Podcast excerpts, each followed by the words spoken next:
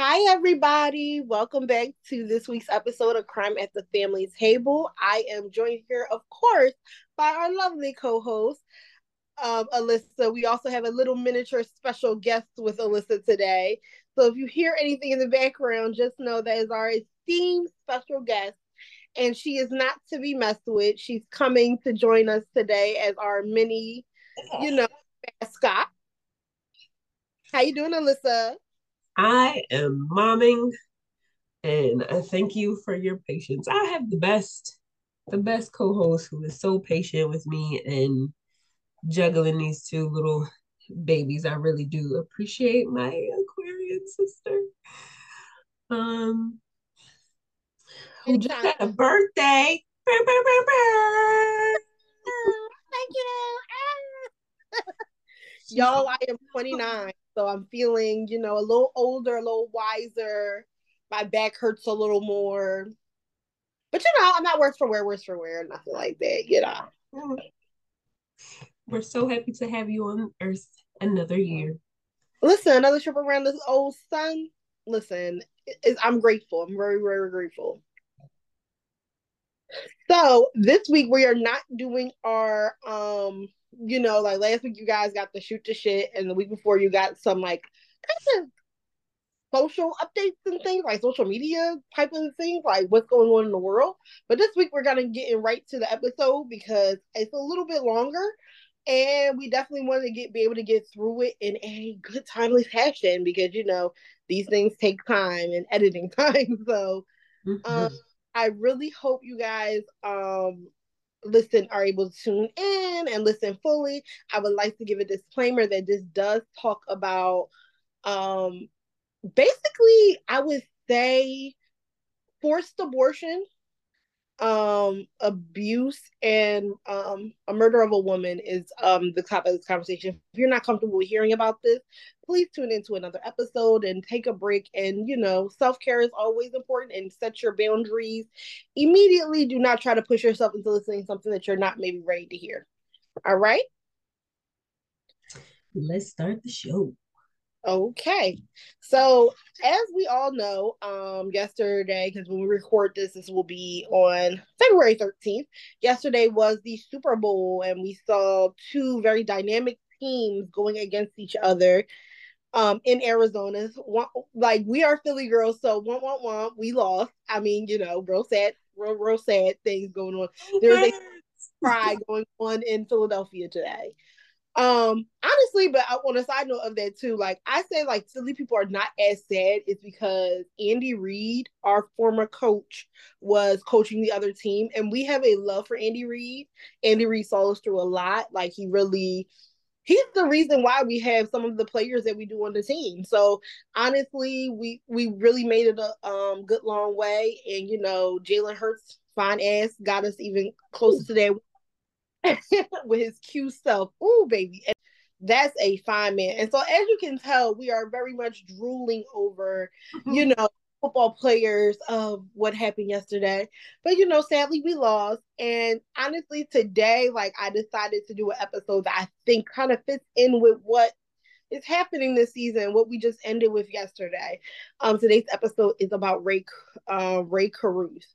Now, Rae Carruth is a really not no name nowadays. Like many people this day and age will probably not know of him because he is of the career of yesteryear. Like when he was um running around in these NFL streets, we were I was literally three years old. So yeah, so he's not really a like, you know, somebody that people like that were born in 2000 would know.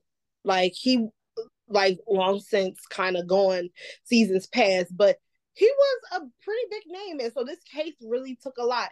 And I feel like I also wanted to do this case because of the fact that we are not going to talk about the other football player that shall not be named because he's been overdone in the true crime world. But I decided that I feel like this case was kind of touching on that, but in a different angle. And I think that you guys will definitely see why we picked this.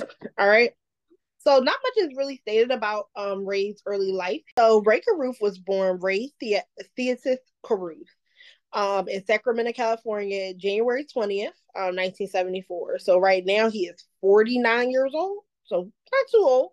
So this kind of let you know like this is a pretty older case, but um not you know, not much is known about Ray in his early childhood. So um, he attended Valley High School where he played football, which led to his football career um, at the University of Colorado. Um, and he was pretty much a shining star there. Like honestly, and what his what happens next with him honestly makes a name for him in where he grew up in Sacramento, California. Um, he was a first round draft pick um, out of college uh, in, 19, in 1997 with the Carolina Panthers and was got a three year contract for almost four million dollars. By all accounts, he was like the bright shining future was ahead for him. He had all bets were on Rae Carruth being that guy who name was going to be everywhere. Um, he didn't seem he seems unstoppable for for and I know that that is like a lot, but like when you come when you're a young black man, I feel like you get into a sport, the idea that you are going to be in the league of that sport is like that's the that's the goal. You're the end goal is for you to be in the NFL, the NBA, the MLB, like anything that you do, you need to achieve to that point because there's also an investment into that because they've invested the time, the energy, like the moms and the dads, they stand on the sidelines, they're at all the games, they're transporting you. The the neighborhood is cheering for you. Like so much is given so that way you can be boosted up. And like when you now and to be a first round draft pick, like that is huge. Like that doesn't happen to everybody. And four million dollar um, contract back then. I mean, four million dollars for me is not is nothing to sneeze at. But for back then, four million dollar contract, your first uh round draft pick, like that is that's something that's not nothing to sneeze at back then. And I remember, so if you were three, yeah, I was in elementary school, but I remember the name Rae Carruth, and I remember him being like the next, like he was next up, like he was the big thing um yeah. for like in the football world. And I back then I didn't care or know too much about football, but my dad is a football fanatic and I remember I remember Rae Carruth. So he was like he was a deal. Yeah, like he he was like a big deal. And like I mean he was also nothing to, you know, cross your eyes in because he was fine. That, that it was a fine man. Like honestly, like he had it all. He had the looks, the talent, and now the money. Honestly, a triple threat. So, I mean, he did everything wasn't necessarily perfect with Ray. So, like, I wouldn't say that Ray did, you know, have a good um first year as a rookie going into the NFL. He did have a little bit of injury, like a broken foot was nothing to, you know, not worry about because, you know, that can be a career ending thing depending on what happens. But he seems to be going to be bouncing back and everything was going to set up right. No one, and even Ray would, would suspect that he would be in front of a judge and jury pleading for his life in the murder trial of his then quote unquote girlfriend. Um, of course, Ray is no angel, and he certainly didn't live like one. So this is really going to be a big hit on a lot of people. Like so we now get to talk about the other person involved in this case. So Cherica uh, Lavina Adams was born in 1975, and she was raised by her mo- mother Sandra Adams and her grandparents. Cherica went to the um, Winston Salem State University, and she but she later dropped out. She did want to break into the world of real estate and um but she did also have to make ends meet so while being a real estate um agent in the daytime um, she was doing exotic dancing at night. So, um, if nobody knows this, it is is very well known. Unless you're selling big properties and like things, the commission you get from selling those properties is dependent on how much you really make. Like, not a lot of real estate agents make a lot of money. Only when the everything has to kind of be right. The market, the house, everything kind of for you to make good money. And also when you're very new and young in the game, it's it's also different. So she, you know, she was just trying to make a name for herself. Like she was really trying to get her name out of there. Um, Cherica and Ray did meet um at a pool party in 1998. Um, and it seemed like they were see that's the thing. Like we really don't know what their relationship status was. According to Ray, and that, like this is the only person we whose word we have at this point, that pretty much a relationship was just a sexual relationship at best. They had sex like a handful of times and it was very sex driven to the point where like, you know, it didn't really even seem like there was a future relationship to even think about. It was just for fun. And that's what it was. So they were just huh? cuddle, I was gonna say cuddle buddies. Yeah, they was cuddle, keeping each other warm. And she, so she was a stripper and yes. in real estate. Yeah, so like she would do exotic dancing at night. So, so because she had, you know, she wasn't making a lot of money, so she was kind of, you know, it felt like she was kind of uh, in the scene girl in in certain senses of the word, like what people would think. But she really wasn't. Like she was really like trying to build up her name in real estate, but she kind of was just like, shoot, it's it's easy money in exotic dancing. Like I do know, especially nowadays, like that's like the thing to do. But you know, you make some easy money and you just go and you do your day job. So like that's kind of what she did.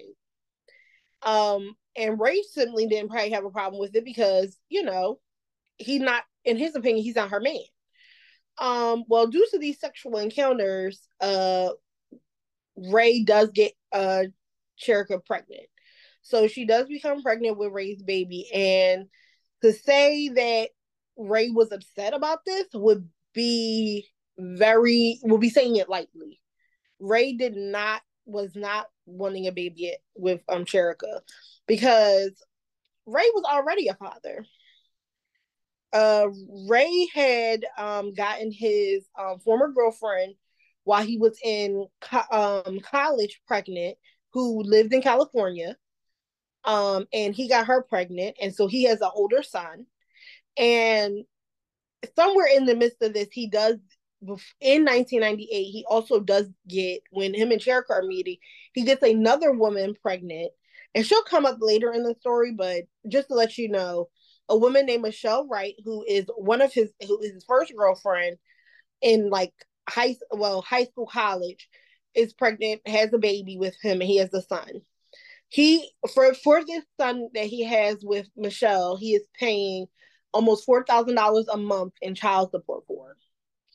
And the reason why I'm bringing this up is because it's it, it all makes sense towards it, like it all kind of melds together in the end.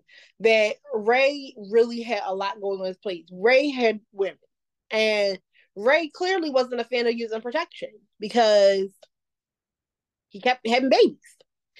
And so he really tried to like influence uh Cherica to have an abortion. Like it was really a pushy subject.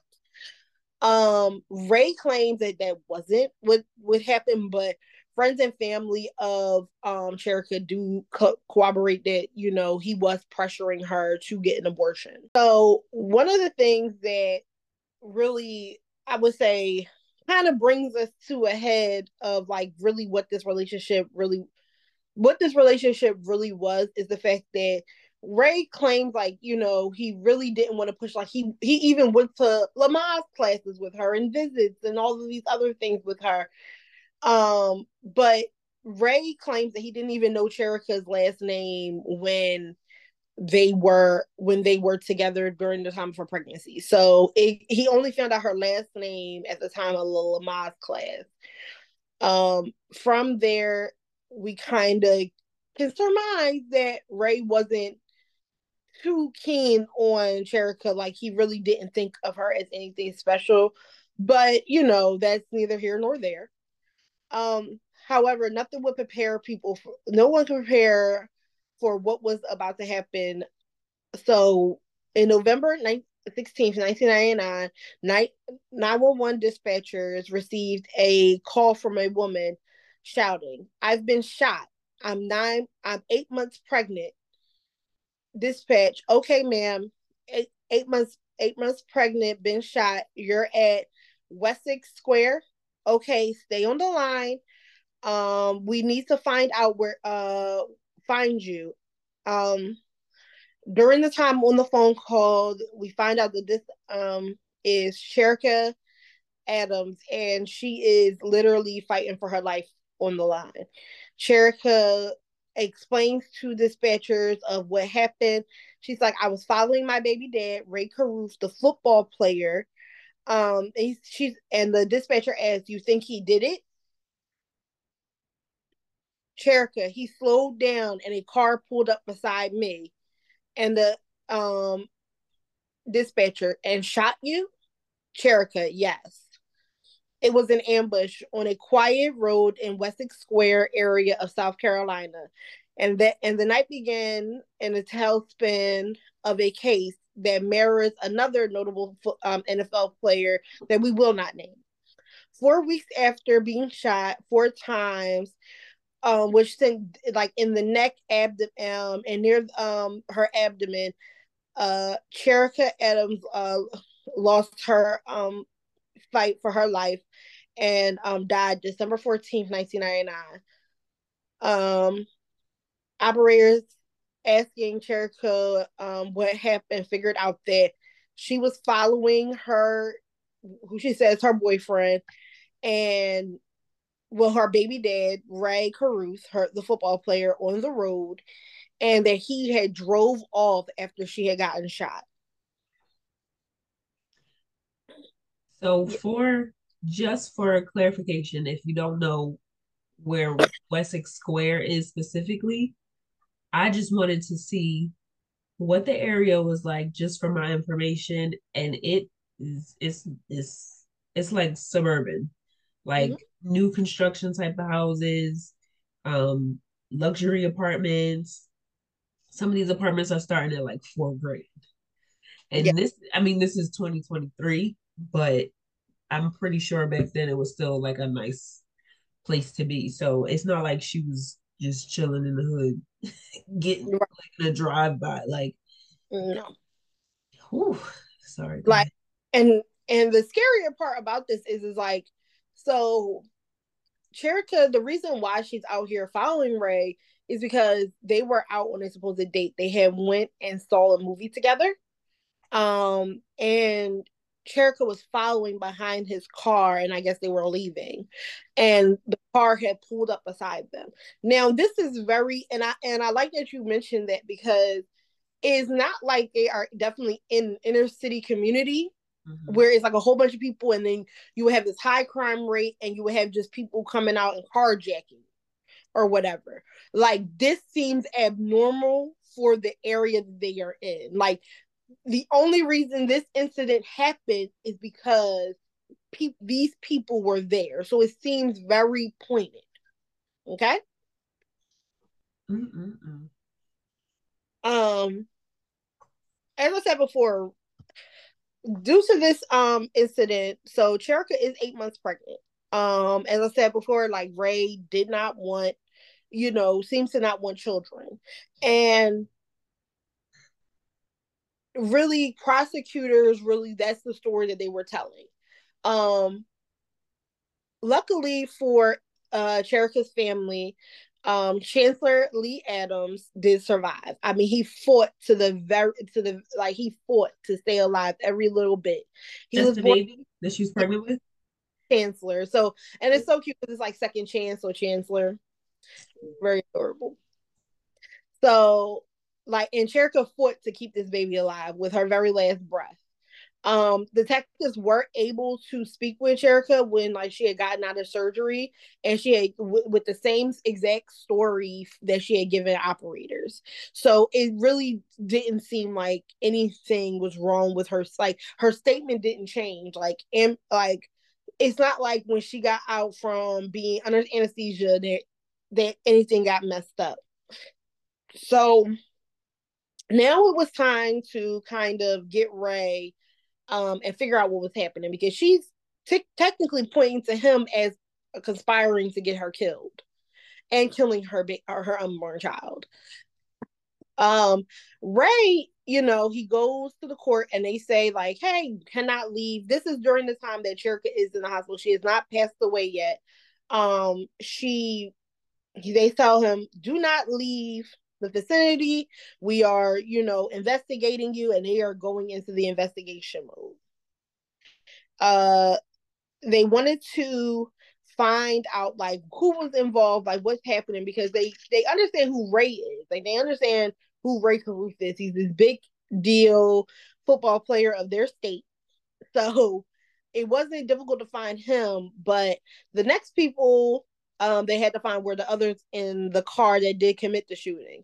And this led them to a drug dealer named Michael Kennedy, who knew Carruth um, at, at, from a car accessory shop, Stanley Adams, um, Kennedy, um, and and a friend of theirs, Van Brett uh, Watkins, Van Brett Watkins, I'm guessing. So we're just going to call him Van, um, a self-proclaimed hitman who worked as a security at a strip club.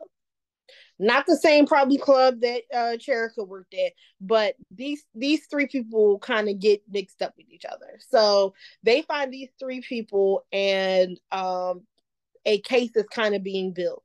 Um, after Cherica dies, um, is now time to kind of swoop in and get Ray for pretty much um accessory to like hiring a hit on Cherica and you know being involved in her murder. But Ray was not going to go down without a fight. So Ray um gets in contact with one of his um former former friends Wendy Cole, a salon owner who was going to be making her way over to cosmetology school um, over in California. So he asked, can he, you know, hitch a ride with her? And he goes into her trunk. So he clearly is hiding and he knows why he's, you know.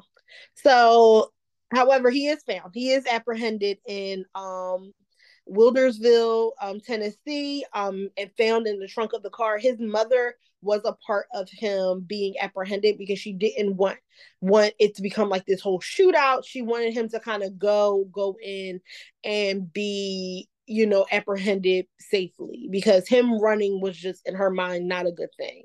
This case got even more high profile um in November 2000 when the start of a very detailed and very crazy case is being built against Rae Carruth.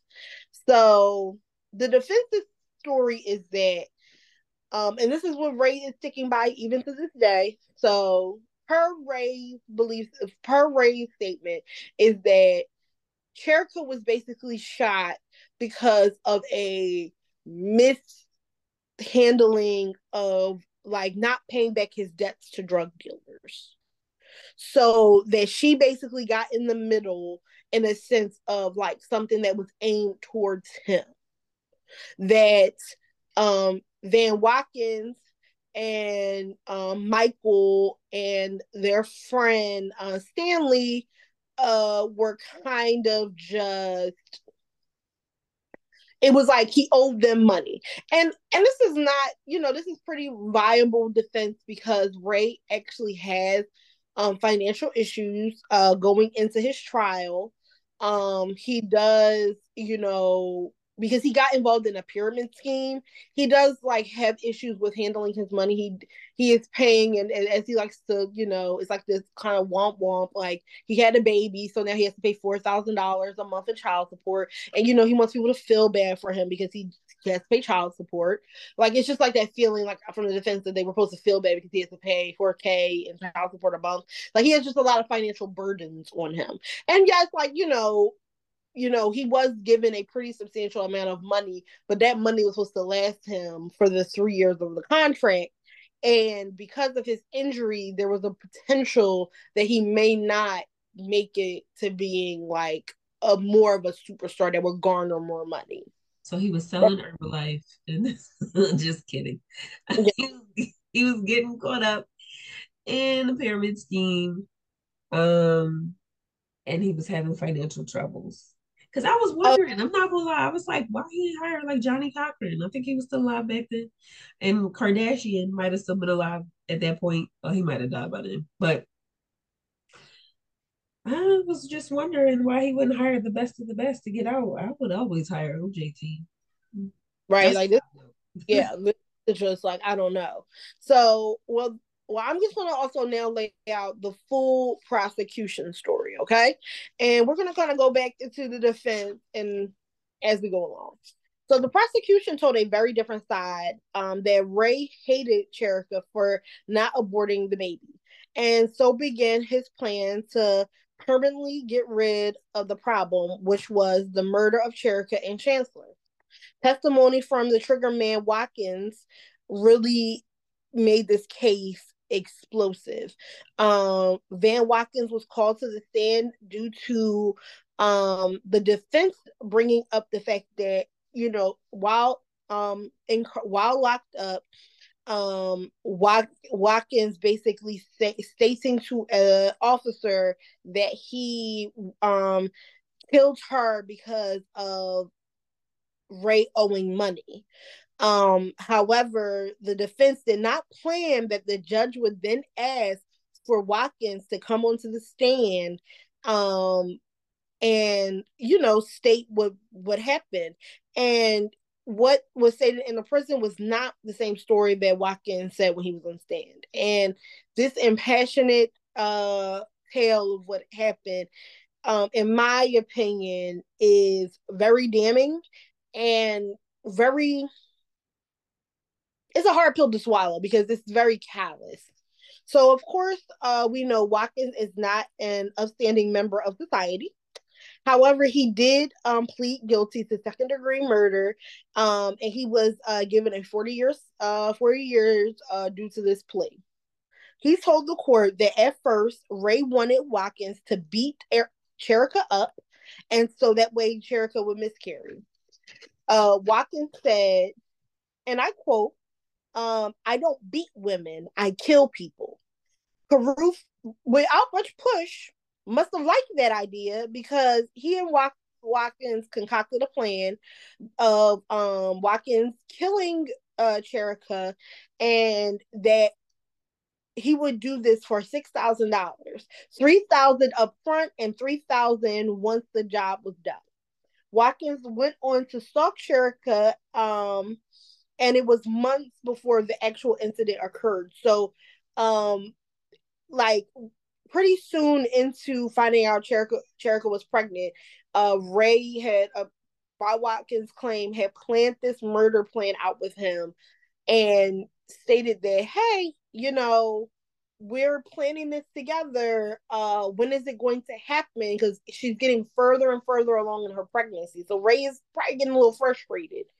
Um, Ray gave Kennedy um, money for the weapon, um, and and on the on that date of um, November in 1999, um, uh, uh, Kennedy and Watkins, as well as Michael, were in the car, and they followed uh, Cherica and uh, and Ray as they went to the movie theater, and then as they were leaving, um, if you're wondering what car Ray happened to be in, it's very interesting because actually, uh, he was in one of Kennedy's cars, and so he was driving Kennedy's car when he went to the movies, and that is the car that was ahead of Cherica when they were driving away.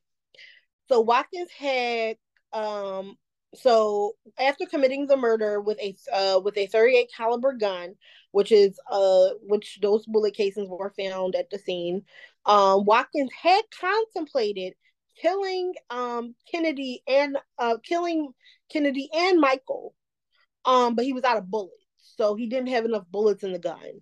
So he was going to kill them all off as witnesses, but he didn't do it. So, um, so basically he made an impassionate, you know, a very passionate statement about like, you know, telling the defense, like when the defense tried to cross examine him, saying like, hey, you got a deal, and this is the reason. This is not initially what you were, you know, you stated when you were locked up, and like when you were eh, being uh questioned, and he was just like, you know, you pick, and Watkins basically told him, you picked the loser side because you picked somebody who you believe is right, and you um are going to lose this. Like it really felt like this man had a little bit of a conscience.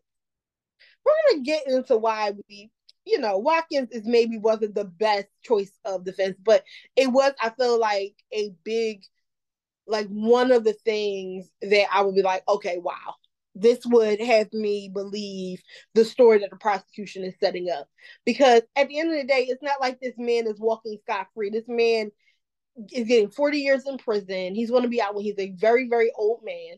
And if at all, because whatever happens, and he really has nothing to lose he's admitting to murder like in front of everybody and potentially would have done a triple murder if given the opportunity. He's saying it so nonchalantly. I mean but he did say like this is what i do. I don't beat women up i kill them. Uh oh, wow. Yeah. Yeah. Another testimony that helped the prosecution was the testimony of Anna, uh, amber turner. Now amber turner i mentioned before as another woman that ray also got pregnant. Um, she does not have a child, so we're gonna find out why. Uh, he so no love, no love, people. Like you just put a hat on your soldier, put a raincoat on Jimmy.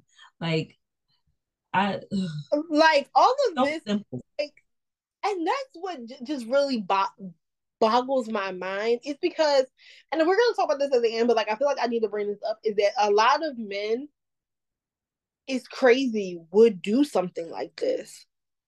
And it's very scary because a lot of people do not believe that the actions of of Rae Carruth potentially are not wrong. That if you don't get an abortion, that violence that I commit against you is warranted that you that violence should be committed against you so yeah so amber a beautiful mind you like beautiful black woman like Cherica, beautiful michelle be- like yeah. i mean man is getting beautiful black women just boom boom boom that's all i'm gonna say um, Amber had became pregnant um, in 1998, and she told Ray. And according to her, he was pissed. He threatened to have her killed if she had if she did if um if she had the baby.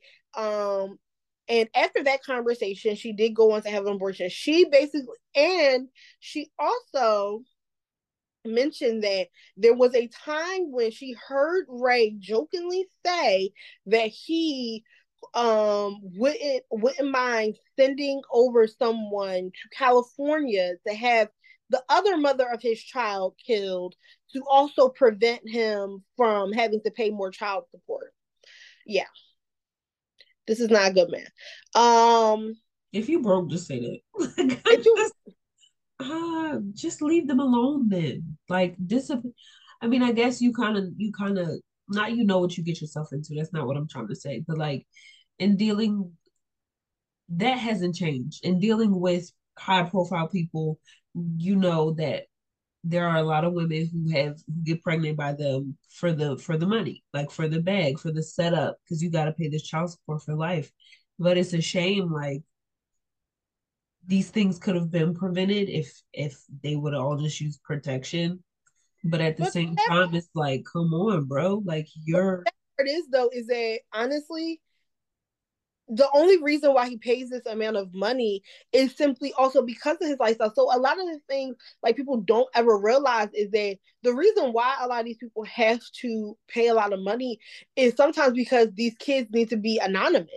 The, an- the anonymity, yeah. you're paying for the anonymity. So these kids can't necessarily go to a school because um his son actually has the same first name as him. His name is Ray Samuel.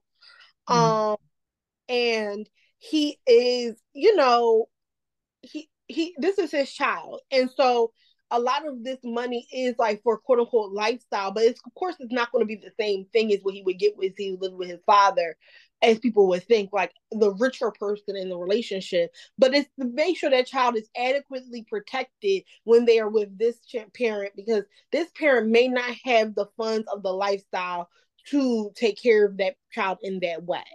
Exactly. Because you're but you're Rae Carruth's son. Yeah, you're Rae Carruth's son.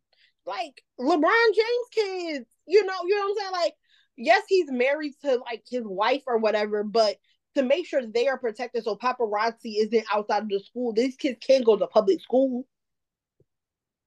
Like go to school with other rich kids, they have to have some level of like being in like at least a gated a, a, a community with their security. Cause anybody could just run up on them and be like, oh, you such and such son, like your dad got money. Or whatever the case may be, or pick on them for whatever dad is doing in the media, things like that. So I I do understand that. He just he that's sickening. Like you don't want any kids, but you keep making these kids and then faulting the women for it and threatening to kill them and eventually getting them killed. Yeah. He's, he's what the defense does in this case is like really annoying because like this really also shows you how far we've kind of come. Is that like the defense when cross-examining um Amber Turner is saying like, well, before when you were interviewed by a magazine, you you basically said how nice Ray was. And I'm like, two things can be true at once, folks. Hello. You can you can be a nice person by a very short list of things until you're met in the situation where you're not very nice. So clearly, children are a trigger for him. Like, well, children of his own are a trigger for him. We're going to come to that in a moment. So later on, um, the prosecution also brings the mother of um his child, Ray, uh, Michelle, uh, to testify, and she basically states that when she wanted to bring like come over and bring little ray with her to um the Carolinas to come see him um she was just like oh like what should i do while i'm there? Like you know just trying to you know figure out what to do because she's bringing him to go see him but she's not that's not singularly what she's going to do while she's there. And she testifies that ray said don't be surprised if you get into a car accident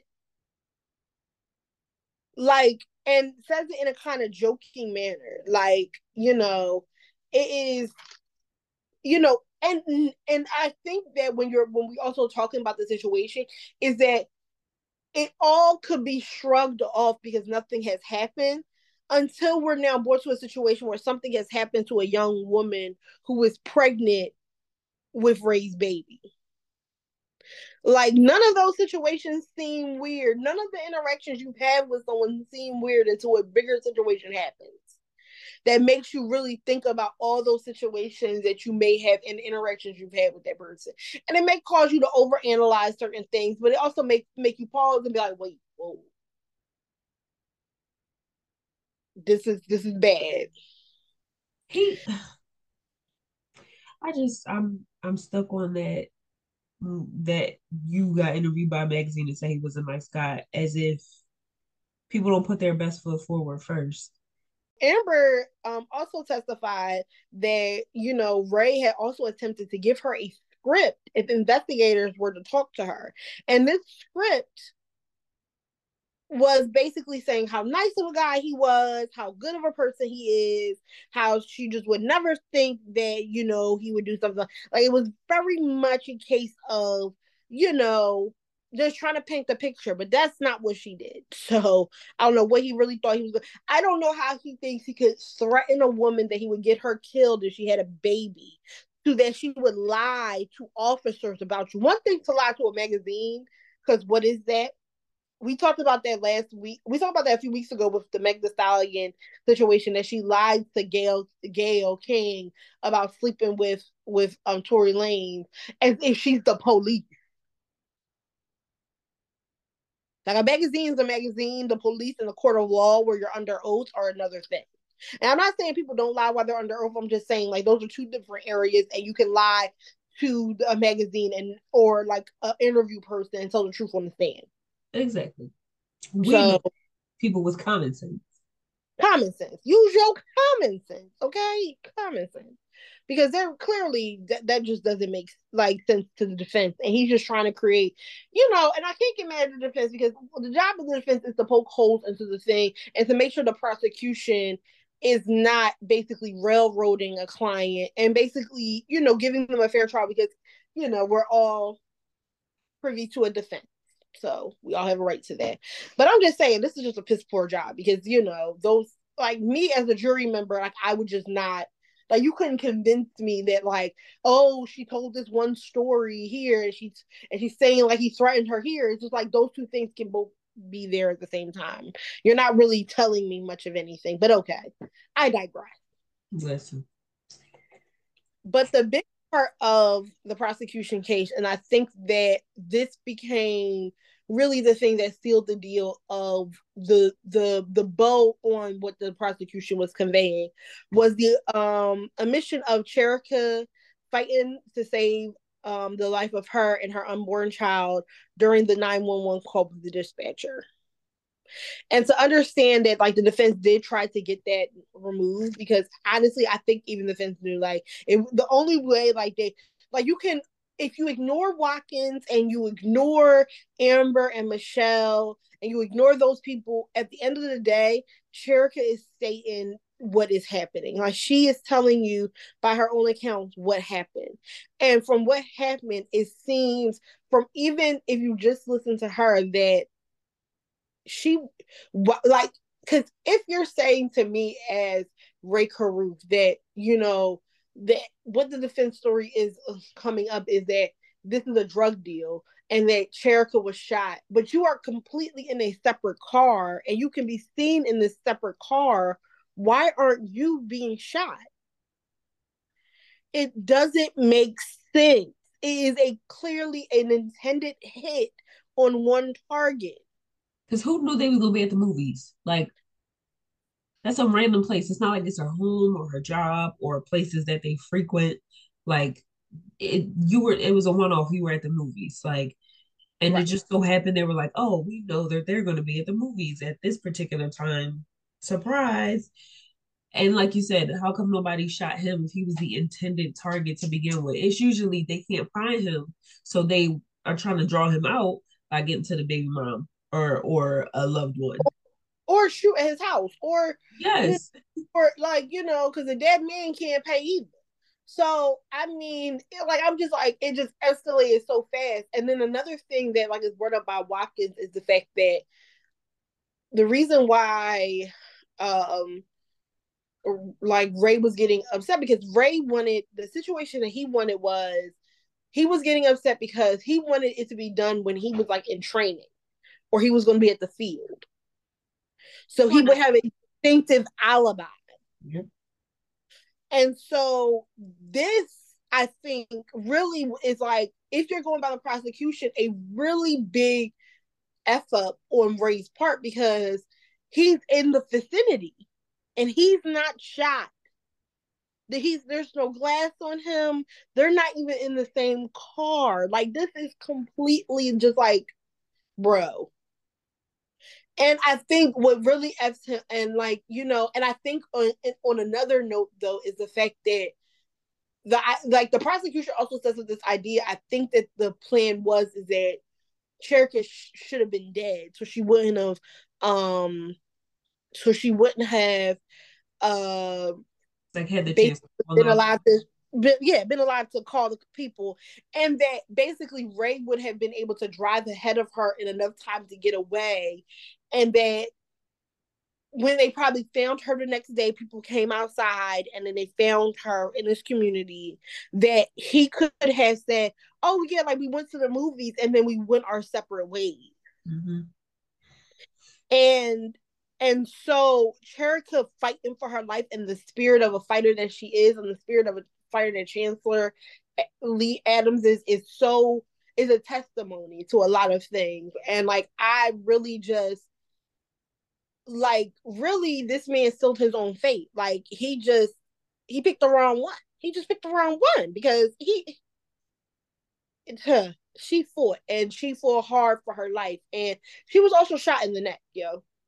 That's the crazy part. She was able to like so many things were set up against her. Like she really could have just bled out and died. Like you know it's so crazy because really they kind of could have gotten mostly away with the situation. Like but it just it just didn't work out that way. And I don't know. I'm not a religious person, folks. So like, but something has to have been there to really just keep her alive because she was pumping and she stayed alive again to make another statement. So it's a lot of things that are leaning to Ray not being not walking away from this. But I'm gonna give the defense a chance. So the defense um story of the events um, painted Van um, Watkins as a lone gunman who sought to teach Ray a lesson on not paying his debt. Uh,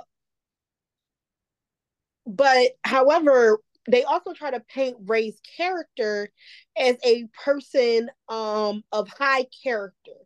That Ray was, you know, he didn't drink, he didn't do drugs, he didn't, you know, he wasn't in his life. I mean, his probably only vice is seeing more women. Like he, you know, he kept a woman on his arm, like he was a woman magnet, and that was his only thing. Um, however, Ray was not like perfect, of course. So Ray had got wrapped up in some weird stuff, you know, like I said, the pyramid scheme, and also dealing with um my with Michael and Watkins as well as Kennedy, um, those men and that crowd of criminals. Um Watkins um was like I said, initially not a witness, and of course, because of the the defense kind of doesn't want victims because he has like a criminal history and he's kind of has mental health um concerns and there's there's so many things he's like a touch and go person. I'm sure the prosecution is kind of like touch and go with him too. Um and during his, uh, his discourse while he's in um lockup the defense is pretty much saying like when he was in lockup that he had told an officer that the money was um the money basically was owed to him and then Ray refused to pay it. Um, and that when he had stated it uh, to him, he had to make him pay. Like that the purpose of was to make him pay. And he said something to the effect like, I hope this bitch, I hope the bitch dies and blah blah blah. Watkins claims that he's actually talking about Ray in this moment, but we don't like it's and he says he uses Ray uh bitch as a all encompassing you a bitch, I'm a bitch, we a bitch. It's kind of like John. It can be used for everybody. we're not buying it. Nobody's buying that. And let's just talk about Watkins's like criminal history. So he had a criminal history of stabbing his brother, pistol whipping a drug dealer, and threatening his wife with a with a cleaver and setting a fellow inmate on fire. Where do you get the fire from? Did he start a fire? like rubbed his what? Like this man is literally like off off his rocker. He is psychotic. Like you set your own family. No, he didn't. He set his his fellow inmate on fire. You stabbed your brother. So and you don't have no disregard for your own family. You pistol with like so he's has a so his record shows that he's not necessarily a killer, but he ain't afraid to get a little messy. Girl, I'm scared.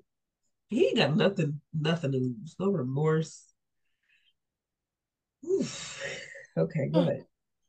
Other things to paint Ray in a um, kinder fashion was his love for children that he seemed to have a positive impact for uh impact towards that he you know him and Amber you know had like you know brought along like this young guy and really kind of kind of big brothered him and he really had a notable good impact on the kids and he really wanted to be you know a positive influence um other testimony was um brought from fellow teammates uh Floyd, Muhammad Wellers, um, talking about how pretty much that Ray was had great character and that they kind of just would never think that of him in this fashion to be violent or to hurt anyone.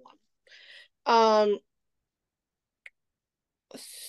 and at that point, really, it was just up to the jury to kind of set the case out. So what we're dealing with now is a 12 jur- person jury with seven white males, three um black females and two white female jury. And they sat back and you know they they were left with the facts. And some of the things that were left at their feet were that you could either be of one mind is that Cherica was caught in the middle of a bad situation where she was with a guy who really hung around some misfortune and that she was kind of just caught in the middle and was shot and killed. You can go with the other side of things, or the prosecution side of that Ray set her up to be murdered and her child to be murdered simply because he did not want to be a father to another child and have to pay more child support. Um yeah, so when the jury came back, they decided to believe the prosecution on this one. Y'all, so and like I, I'm saying this is like a kind of matter of fact way because I don't think that the defense's story and Ray's story held as much water as what is being said. The the thing about it is is that if not any of the other stuff, Cherica herself surviving testimony is really just the thing that's going to haunt Rafe. I really like. I really know that that that recording haunts that man because this woman literally, technically from speaking from the grave, is just telling you what would happen. Is that she was set up by a man who wasn't, you know, she doesn't call. She said, "My baby dad." He in front of me and he just gone and I'm sitting here bleeding out, eight months pregnant with his baby. And she also does not seem in this recording as if she even herself wants to believe what is right in front of her. Like she's already fighting for her life and it's some effed up things. And the operator asked her, Do you think he he did it? And she said, Yeah. Like so Ray was um not found guilty, however, for first degree murder, but he was found guilty of conspiracy to commit murder and discharge of a firearm and and using an instrument with the intent to destroy an unborn child. He was given 18 to 24 years in prison and has since been released in October of 2018. Um, Ray has, uh, while in prison, converted to Islam. Okay. I'm sorry. As they do, as they do. Um, and as of 2019, he is a resident of Pennsylvania and he works from home, um, for like for like his family. Um, some other things to that are really notable, and I and I really feel like this is important. So in terms of Chancellor, um, the young man uh did suffer some grave injury due to um like loss of oxygen. So he um cerebral palsy he is diagnosed with cerebral palsy and he is um wheelchair bound, but he did graduate from high school. He has been living a really fulfilled life with his grandmother. Um as make sure that all his needs are provided for. He is a happy and you know just well-rounded young man who is really out here just blazing up the world, okay? Um Ray, of insult to injury, uh, really just wanted to get custody of Chancellor. He at one point when he was getting out of prison, yes, and he made it seem like it was like this sacrificial thing, like, oh, I just need to be, you know, a good man and have all my rights as a father and be be there for little chancellor because you know miss adams you shouldn't have to take care of him is my job and should have been the job of Cherica to take care of our baby.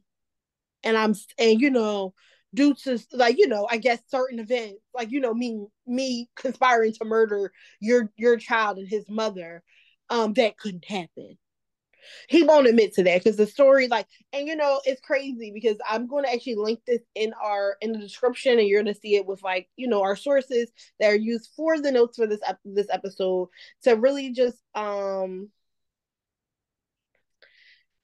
put forth like an understanding that ray had basically wrote a letter a 11 page letter to Miss Adams detailing like that he has apologized to her and he doesn't understand why she goes on news outlets saying that he never apologized and and what I, from what I got from the letter and you guys can correct me if I'm wrong it feels like he wants Miss Adams to accept his truth as the reality mm-hmm.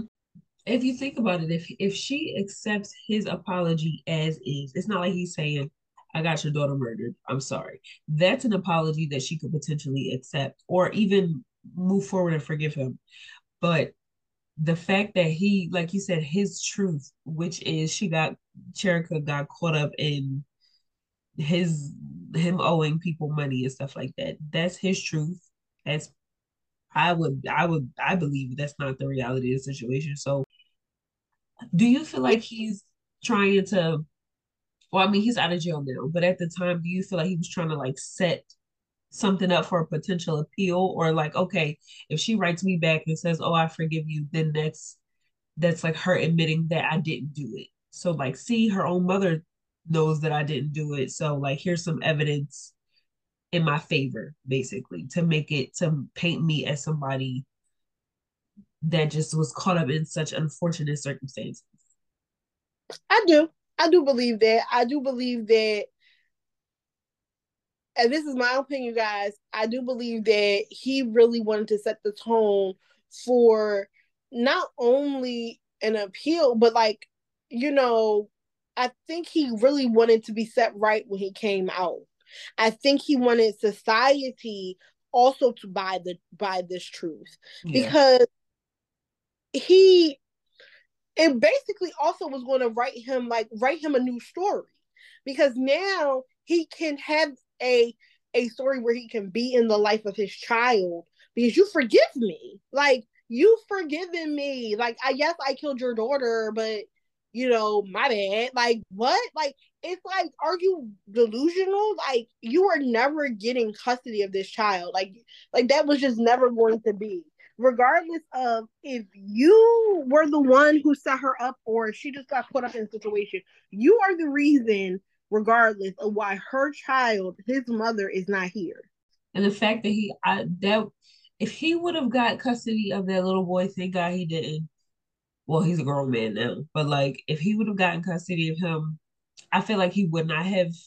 Like, okay, let me backtrack. You didn't want to be a father in the first place, so now suddenly you want to be a father to this little boy. And now he he has he has special needs now. Like he has cerebral palsy he has brain damage. So that's extra than what you even were thinking you were in for as far as parenting. Mm-hmm. and now suddenly you're ready to be a dad and you're ready to take care of this this little boy and be a great father to him. No you wanted to be painted as like some sort of like hero again. Like you went from people probably were adoring you. You're this big football star to murderer. Now to home health aid. And no offense to home health aides. But I'm I'm shading him personally. And you know, one one thing that we're going to have to understand is that you just cannot be right rewrite history by by taking care of a child that you really should have been taking care of. And in reality, that in the reality that you are trying to do this is more of a slap in the face to Miss Adams yes. than anything else. Like, like you know, she was just like, okay, and sir, like, okay, you're sorry, and what does that do from here? Like, I've gotten to raise this wonderful, amazing young man who mm-hmm. you would have been blessed to even have a five second interaction with and you sitting up here trying to make me me feel bad for you for not accept, for telling the media the basically my truth. And my truth is is that you haven't really apologized to me because that's not a genuine apology. Mm. it is not a genuine apology to me because it's not based in the reality. And the reality is is that you were found guilty for the murder of my child and you were found guilty for conspiring to have her killed. And regardless of what that means to you, the truth is as it is. And you have spent 18 years in prison. 18 years, like so now, um, Chancellor should be about like he'll be about ooh, 24. Like this, like yeah. you know, she's raised him. She's raised. She, he is close to the age that his mother was when she was taken from her. Ain't that crazy? Crazy. And you know, she should be able to like, you know, and I'm sure the narrative in her mind is like, if Cherica was here and the life that he could have lived and Chancellor could have had. Because you didn't have to be, you know, and that's the crazy part, is that men always want to act like like these like some of these men want to act like they are so these women do them so wrong, but you could also sign away your rights to kids to where you don't have to pay child support. But that would not have made him look good in the in the media or the grand scheme of things. If she would have had that baby and he would have been like, I don't I really don't want nothing to do with him. Here, you I sign away my rights. He's all yours. I have that would have made sense because you don't have to have nothing to do with this kid. But later on, uh the Chancellor could have came out and been like, I'm Rae Carruth's son and he's done nothing for me and and that would have been a whole big thing. So I understand like logically why he wouldn't have done that, but it's like, bro, you didn't want to be a father. You didn't want any kids. Sign away your rights. If you don't want to put on, if you don't want to, to, to use protection, then you need like sign away your rights or get. he really wasn't even a father to his other kid. Like his other kid lives in California. He could have got a vasectomy. If you really don't want kids, and now I'm wondering, like, where's where's that coming from? Like, obviously, you know, like obviously some people just don't want children, and that's completely fine. Like, I think we're in a day and age where it's like you don't have to have kids to be fulfilled. You don't have to have kids. Most people, first of all, most people with kids be like, ah, like you don't have to have kids. So the fact that like you kept procreating and it could have been avoided and you could have signed away your rights and had nothing to do with any of these kids. It's just like, bro, you had her murdered. Now you have no career. You have no chance at anything. You're a terrible person. Now you have no interaction, no access to your to your children, even if you wanted later down the line to choose to be a father, you should have just got a snip from jump. But I'm wondering like his family dynamics and I'm wondering what the relationship was like with his mom. I can probably guess by her statement that she made earlier, that comment about not being a snitch, I can guess what type of I can make a judgment on what type of woman she is. And I can assume that she's one of those type of women who probably really coddled and protected her son, even in situations and times when he was wrong.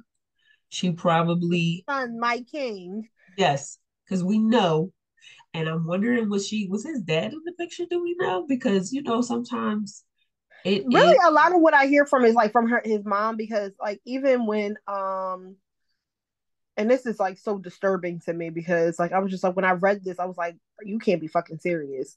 So when Rae is locked up, there was a time where his mother did bring the baby to see him.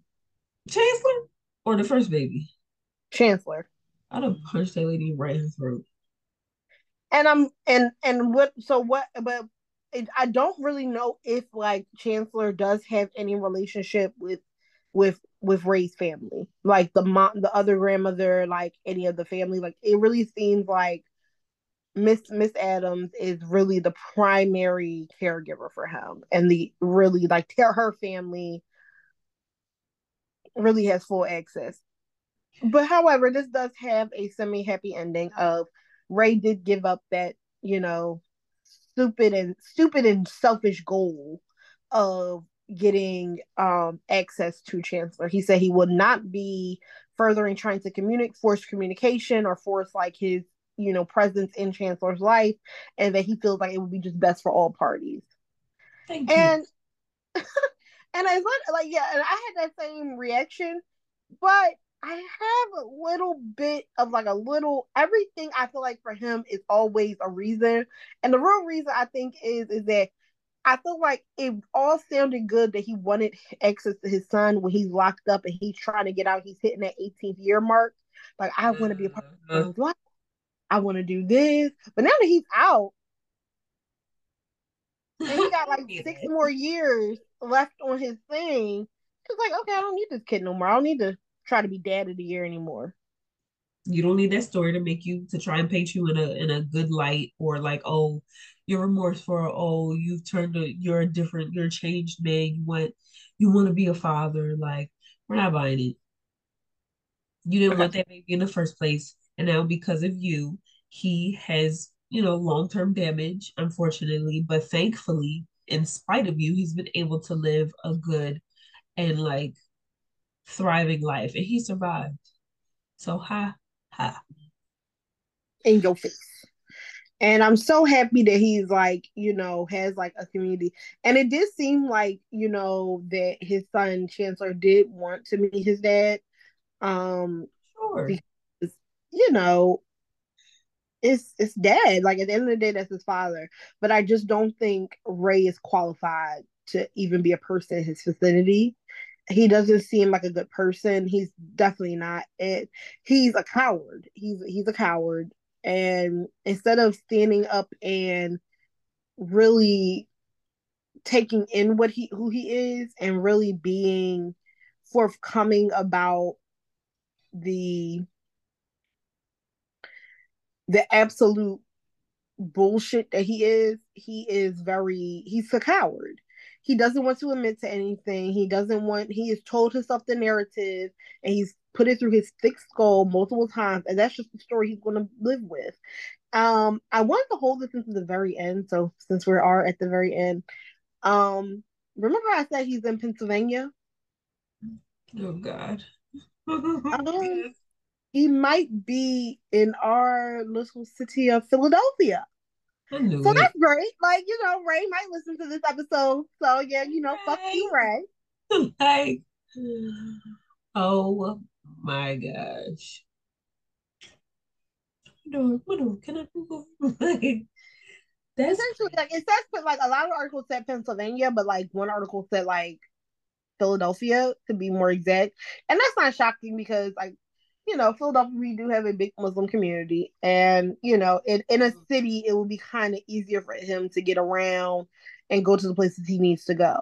Um, when he first got out of prison, um, you know, he was met up with by somebody from Carolina, like a news reporter, and they met with him, and he had pretty much a refusal to talk about, you know, the incident that led to him being in prison, and that he really was just kind of just looking forward to, you know, days out of prison and life now and his freedom in the future, and you know, whatever. All I have to say to to this really is Miss Adams, I wish you all of the best. And I am so sorry for the losses you have experienced. You are an angel walking this earth. You are really putting grandmothers to shame because you are really just a huge support to Chancellor. And I know he adores you. And to Cherica Adams, I am so sorry that like you has experienced somebody like him. Some somebody that's so self-involved and self-absorbed, like that he could not even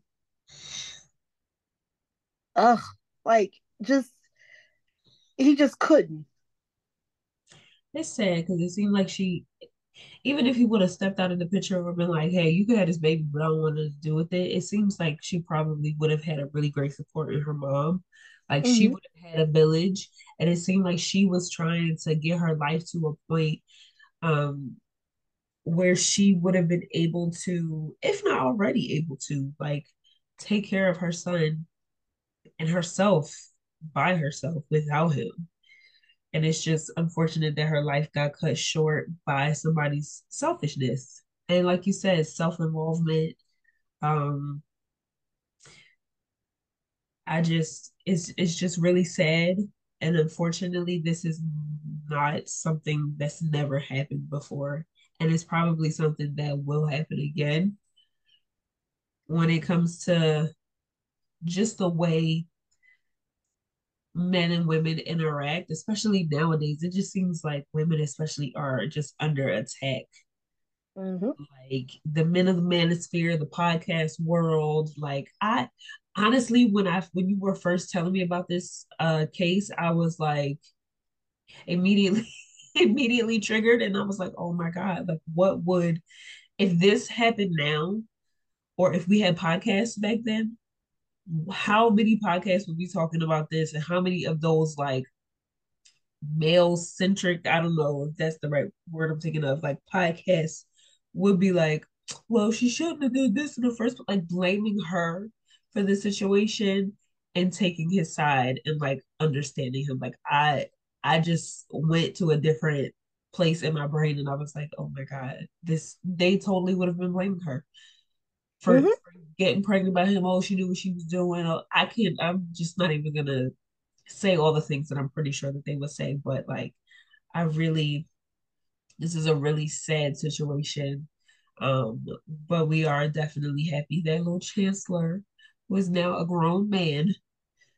Mm-hmm. Survived and he fought his way through. And I just I wish him and Miss Adams all the just the happiness and good fortune in the world. And Carruth better stay out of Philly. Right. Like he better not even sniff around them no more. He better not even breathe their names. Leave it alone. I hope he chokes. Listen. The next time he even thinks of saying Chancellor's name. Because hmm. he has no right. And, you know, he, by the court of law standards, he has done his time and he has served his time for the crime. Um, and he has to live every day with this fact. And his life is never was is not the life that I'm sure he set himself up for. He is he is constantly mirrored with the Scarlet M letter. He is a murderer. Yeah. Uh, and he wanted to take, like I said, the cowardly way out. Instead of like just saying, instead of looking like a shitty person and just saying like, "Hey, like I, I can't, I can't do this," kept bowing out he decides that I'm just gonna murder. That's just my way out. So, like I said, like I just really want to end this like episode on just positivity that you know, as as women that we have each other's back, and this also is a case of womanhood and like sisterhood of that these women really stood beside her. Like these other two black women corroborated yeah. Cherica's they validated her and that they basically uplifted her voice even more by telling their truths and honesty. So, and I really appreciate Amber Turner and Michelle Wright for doing that. Um, and also being where they may have never met her in life, but in that moment that they decided to say, I'm I'm going to tell my truth, and by being honest and not, you know, doing maybe what Rae would have wanted and would look good, mm-hmm. That I'm going to tell the truth. Because in reality, anybody who like I'm just I'm gonna leave it at this. Anybody who would say for Michelle, for example, that she oh like why like that that you know she's just a money hungry person because she was getting money for child support. Well, she was such a money hungry person, and why wouldn't she just say the opposite of what she did when she was in the courtroom? Right? I'm gonna leave y'all with that. That she could have lied on the court on that stand and said, it, he was a he's a great guy. He's always been loving and caring because she to get child support, but she didn't. She didn't do any of those things. So, you know, believe what you guys want to believe in a sense, men men that of the world of the podcast world, but Cherica is an angel. She mm-hmm. is a fighter. She is literally so strong and she went through so much and she really fought so hard for her the life of her and her child. And Miss Adams, again from our podcast over here at the Family Table, we wish you all the best and Chancellor all the best in the future. And we thank you guys for joining us, you know, for this week's podcast. We will be back next week for another episode of Crime at the Family Table. Again, we're doing celebrity cases, so please um kind of prepare yourself for that because these some high profile cases. All right, guys. Bye. Happy Valentine's Day, folks. Boo. or Valentine's. Bye. Bye.